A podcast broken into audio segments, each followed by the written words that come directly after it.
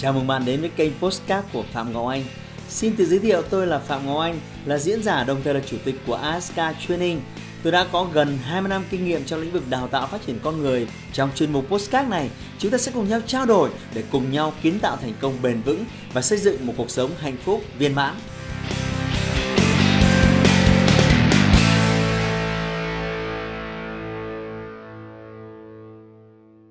Chào mừng các bạn quay trở lại với YouTube của Phạm Ngọc Anh với series Talk uh, trả lời những cái câu hỏi, những cái thắc mắc của uh, của fan hâm mộ liên quan đến cái chủ đề. Hôm nay chúng ta sẽ nói về chủ đề về đầu tư, uh, mua đất nền hay chung cư hay là xây nhà cho thuê.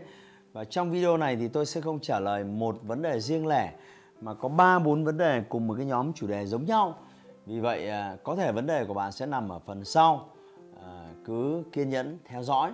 Và nếu trong quá trình xem cái này, bạn à, thấy thêm những vấn đề khác liên quan đến chủ đề về đầu tư, chủ đề về bỏ tiền vào đâu để sinh lời và an toàn bền vững, thì đừng ngần ngại để lại cái lời bình luận của bạn và câu hỏi của bạn ở phía dưới.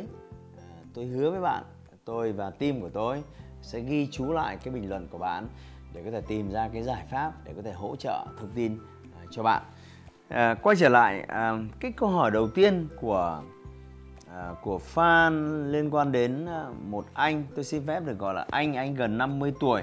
Anh đã có gia đình và có nhà riêng ở Bình Dương và hiện tại anh đang có 2,4 tỷ.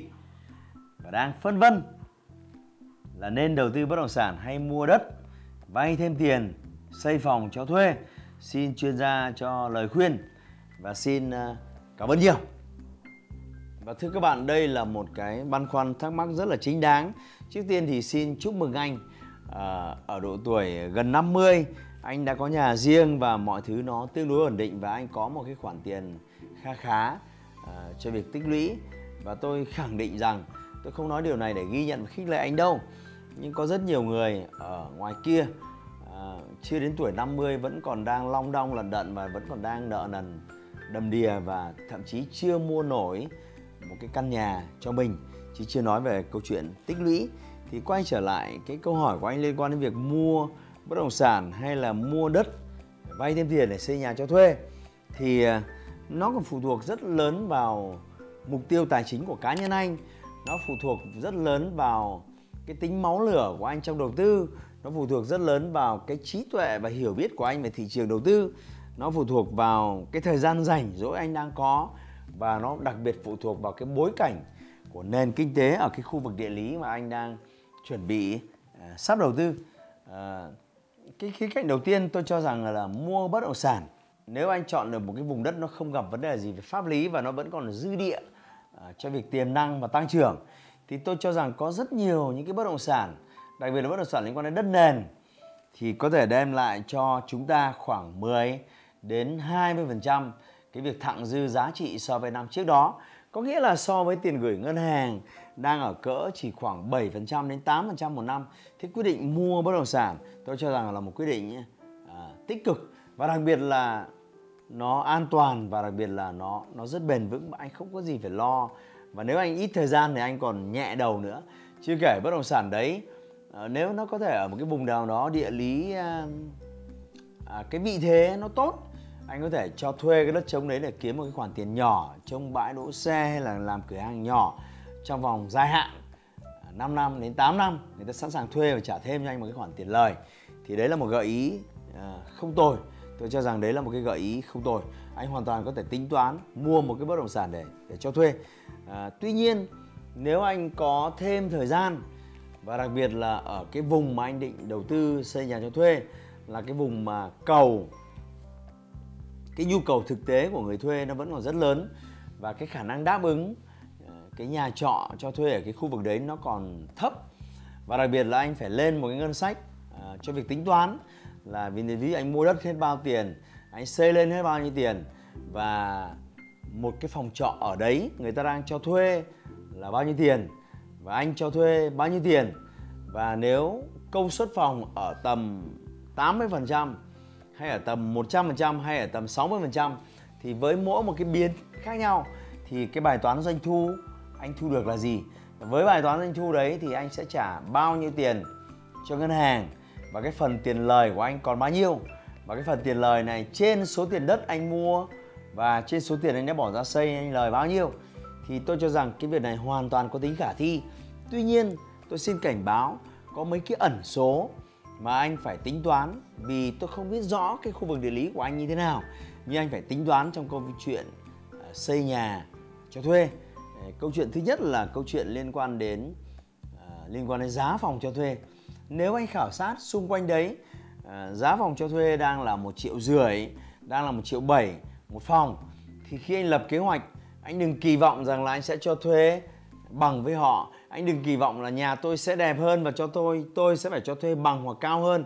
Anh chỉ nên lập kế hoạch ở cái tầm mình là vào sau thị trường và ở cái tầm cạnh tranh để mình lấp phòng với số lượng nhanh, thì mình cần phải cho thuê giảm hơn so với giá bình quân của thị trường 15 20% có nghĩa là họ cho thuê triệu rưỡi, thì nên chăng anh chỉ cho thuê triệu 3 triệu tư thôi. Thì đấy là cái giá mà anh lập ở trên Excel. Cái thứ hai là công suất phòng. Để cho thuê được 90% công suất phòng 80% công suất phòng tôi cho rằng đây là con số lý tưởng. Chứ ở số những cái vùng nó rất là hot và đấy rất ít nhà trọ thì cái tỷ lệ lấp đầy nó thậm chí lên đến 95% nhưng khi chúng ta ai sẽ tính toán việc xây nhà cho thuê vì có một số các câu hỏi tương tự như vậy thì chúng ta chỉ nên tính uh, tình huống đầu tiên là sẽ có những giai đoạn mà mình chỉ có 60% thôi. Sẽ có giai đoạn mình 80% thôi. Thì cái tỷ lệ nào lấp đầy là cái tỷ lệ đảm bảo cho mình an toàn trong việc mình vừa trả nợ ngân hàng mình vừa thu lại cái tiền khấu hao và vừa có một ít tiền lời dựa trên cái việc mình mình mua đất. À, cái điểm mấu chốt tiếp theo cần phải tính toán đó là cái khu mà mình đang dự định mua đất và đặt cái chỗ để xây ấy. Vì chúng ta đang ở trong một cái bối cảnh liên quan đến covid thì tôi tôi đọc báo tôi thấy rằng đặc biệt là khu vực Bình Dương Đồng Nai có hàng loạt những công ty với quy mô lớn 3.000, 5.000, 7.000 nhân công mà nó không có đơn hàng để sản xuất và phải cho công nhân nghỉ. Và nếu cái khu vực của anh nằm ở những cái nhóm mà doanh nghiệp à, với những cái ngành nghề mà có thể khiến bị phải sa thải hay là cắt cúc cua lao động thì hãy cẩn trọng. Ờ, chỉ cần một cái nhà máy nó cho cắt cúp cua thì ngay lập tức một cái lượng người khổng lồ 3.000, 5.000 người sẽ stop công việc ở đấy. Và tất nhiên không có công việc, không có thu nhập thì họ sẽ phải quay trở về quê hương. Ờ, họ không thuê phòng nữa. Và khi đấy tất cả những người đầu tư cho việc thuê phòng bỗng nhiên trở nên ờ, dư thừa. Anh có thể đọc báo để anh thấy khắp mọi nơi câu chuyện về nhà cho thuê câu chuyện về khách sạn là cái câu chuyện nổi cộ trong cái ngành kinh doanh thuê và cho thuê của chúng ta suốt thời gian qua hy vọng rằng là cái câu hỏi của tôi giúp anh phần nào à, thỏa mãn tương tự có một cái câu hỏi cũng trong cái chủ đề này là chào anh Em có 2 tỷ tích cóp, bao lâu nay đang dự định mua bất động sản đất nền ở Hồ Chí Minh để đầu tư xây nhà, chờ lên giá, bán lại, chưa kinh nghiệm gì, hết nên rất lo sợ. Anh thấy em tính vậy có được không? Mong anh chia sẻ và cho em hướng đi đúng đắn. À, xin chúc mừng bạn. À, tôi cho rằng đầu tiên là bạn đã có 2 tỷ tích góp bấy lâu nay. Có nghĩa là bạn là một người rất là tiết kiệm và chi tiêu rất là căn cơ. Không phải ai cũng làm được điều đó à, và tôi cũng xin chúc mừng bạn vì cái tư duy là để tiền một chỗ nó không sinh sôi bây giờ cần phải tìm cách làm cho nó nảy nở sinh sôi đây là một cái tư duy nữa tiến bộ những người khác thì à, luôn suy nghĩ về việc tiêu pha số tiền này thế nào nhưng nếu bạn có cái tư duy để làm thế nào để làm cho nó sinh sôi hơn nữa tôi khẳng định tôi không khen bạn đâu. Nhưng đây là một cái loại tư duy uh, tiến bộ. Câu chuyện thứ ba chỉ là câu chuyện mà bạn hỏi là um, sẽ mua bất động sản đất nền rồi cho thuê. Thì thực ra bạn đặt câu hỏi này vào thời bình tức là không có nhiều những cái diễn biến phức tạp của bối cảnh về nền kinh tế thì tôi hoàn toàn ủng hộ với quyết định của bạn. Và tôi cho rằng cái xác suất, cái rủi ro nó rất thấp nếu bạn đổ tiền vào việc mua đất, xây nhà cho thuê. Bởi vì cái thứ duy nhất ở trong thời bình ấy, bạn cần phải lo lắng đấy là chọn địa điểm làm sao cho nó phù hợp ở những cái nơi mà cái phân khúc bạn chọn mà cái nhu cầu thuê nó vẫn còn một cái một cái dư địa nào đó ờ, để bạn phát triển bạn chỉ có rủi ro khi bạn chọn những cái nơi mà nó quá là hẻo lánh, đất nó xa, rồi nó rẻ, rồi là cái nhu cầu của người thuê người ta, thì bạn phải chờ rất lâu nhiều năm khác. Thì ờ, ờ, cái cái nhóm khách hàng nó mới phát triển đến cái khu vực đấy. Nhưng bây giờ chúng ta đang nói về thời ờ, thời chiến. Vì vậy cái cái khả năng thuê nhà và cái nhu cầu về thuê nhà nó đang bị biến động liên tục dựa theo cái dịch covid được kiểm soát à, đến đâu, dựa trên cái tỷ lệ những người thất nghiệp phá sản như thế nào, dựa trên số những công ty đang tuyên bố hàng ngày phá sản và sa thải người lao động ra sao. Tất cả những cái cái việc mà thu nhập và kiếm tiền của người lao động nó sẽ là một cái nguồn à, để cho cái việc chi tiêu cho cái việc thuê nhà bạn bạn hiểu ý tôi rồi. Vì vậy ừ, cái rủi ro nó sẽ nằm ở chỗ là cái dịch này người ta sẽ kiểm soát nó như thế nào. Vì vậy nếu bạn lập một cái kế hoạch vay tiền bạn lập một cái kế hoạch vay tiền để xây nhà cho thuê mà bạn sử dụng cái đòn bẩy tài chính ở một cái trong mức cho phép à, ý tôi ở đây là bạn đừng có vay hết cái room cần vay.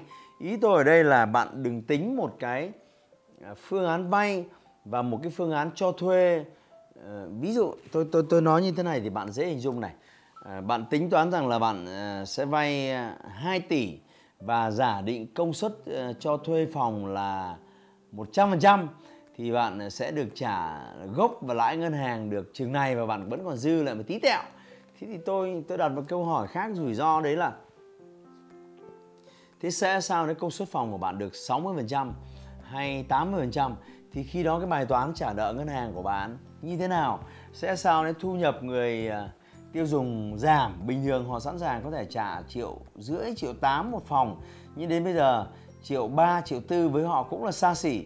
Khi đấy bạn sẵn sàng giảm giá xuống 30 à, 40% xuống triệu 2 và với công suất phòng thấp thì nó có đủ để bạn trả tiền à, vay gốc lãi cho ngân hàng hay không?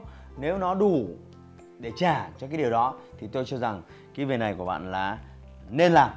À, tiếp theo có một cái câu hỏi liên quan đến uh, chào anh hiện tại thì em có ít tiền và định mua chung cư rồi cho thuê tầm 1 tỷ đổ về. Vậy theo anh nên mua đất nền hay là mua chung cư rồi cho thuê?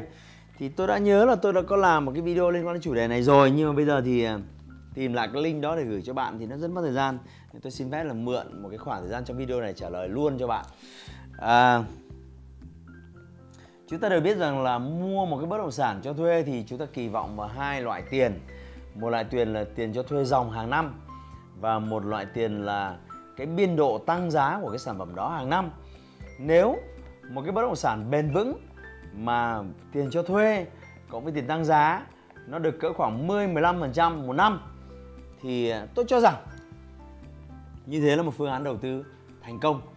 Nhưng nếu tổng cả hai cái nó không đạt được như vậy thì vô cùng nguy hiểm tôi không bạn không nói rõ cái khu vực của bạn à, sinh sống nhưng tôi cho rằng là giá thuê và tốc độ tăng giá của Hà Nội và thành phố Hồ Chí Minh có khác nhau. Ở Hà Nội chúng tôi thì có một cái chung cư cho thuê à, hoặc có một cái đất nền cho thuê thì tỷ suất tiền cho thuê kiếm được nó sẽ dao động từ khoảng 3% à, cho đến khoảng 6 dự án nào tốt thì được khoảng 7% nhưng mà tôi cho là hiếm. Trung bình là thì khoảng 3% đến 5 6% một năm. Tôi xin nhấn mạnh có nghĩa là một cái căn chung cư ờ, à, 3 tỷ thì riêng tiền cho thuê một năm nó sẽ chỉ được khoảng độ ờ, à, 100 đến 150 triệu cho một năm. À, đó là cái số tiền thuê ở Hà Nội còn tôi đã làm phép tính này tương tự ở thành phố Hồ Chí Minh và một số các tỉnh phía Nam thì tỷ suất cho thuê nó có vẻ tốt hơn nó sẽ được khoảng độ 4 đến 8% gì đấy một năm. Thì câu chuyện thứ hai chúng ta cần sẽ đến là cái tỷ lệ tăng giá của cái chung cư đấy như nào. Phần lớn tôi cho rằng không chỉ tôi, mà rất nhiều các chuyên gia để nhận định thì giá chung cư bây giờ thì à, trừ một vài những chung cư đặc biệt với vị trí đặc biệt thì nó còn cái dư địa để tăng giá còn đại đa số thì chung cư thì à,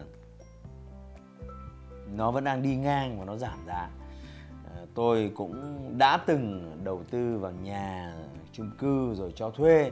Và đến bây giờ thì tôi thấy hầu hết các căn chung cư mà tôi đầu tư thì giá nó chỉ có đi ngang và đi xuống thôi.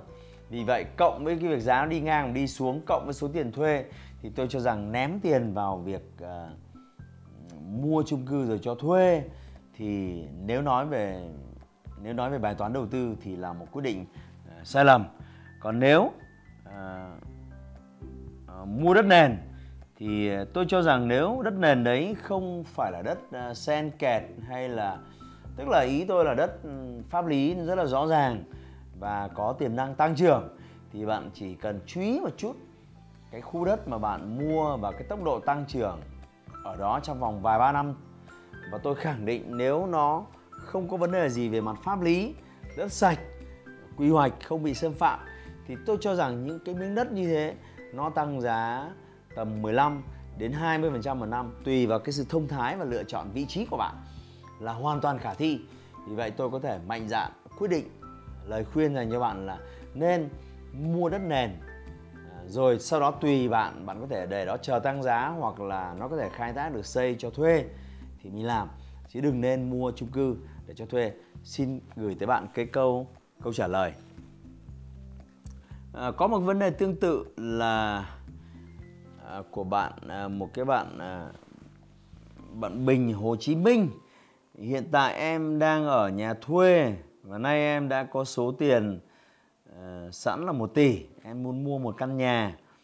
Em đang băn khoăn giữa là có nên vay ngân hàng để trả góp trong vòng 10 năm nữa để mua một căn nhà ở tại thành phố hay dùng số tiền đó để đầu tư à, căn hộ nhà phố vùng ven như ở à, Hóc Môn như ở Thuận An, Bình Dương hoặc Long Thành, Đồng Nai em thấy có rất nhiều cái quảng cáo với những căn 3 4 tỷ mà ngân hàng thì hỗ trợ đến 70%.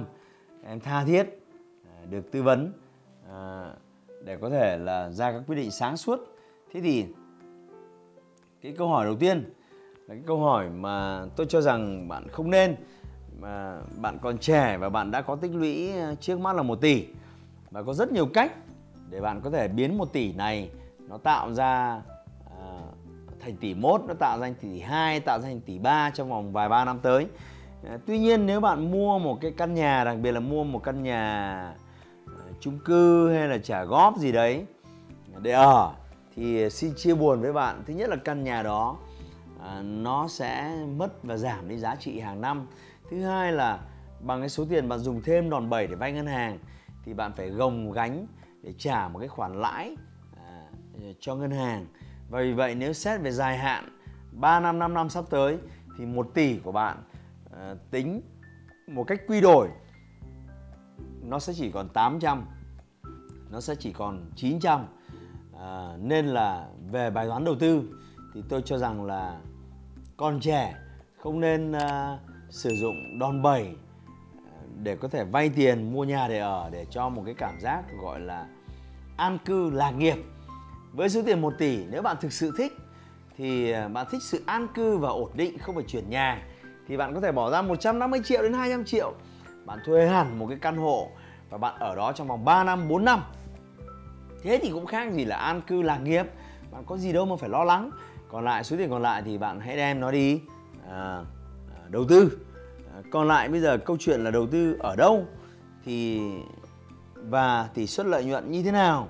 Thì ở mỗi một cái vùng thì tôi cho rằng cần phải có những nghiên cứu à, cụ thể.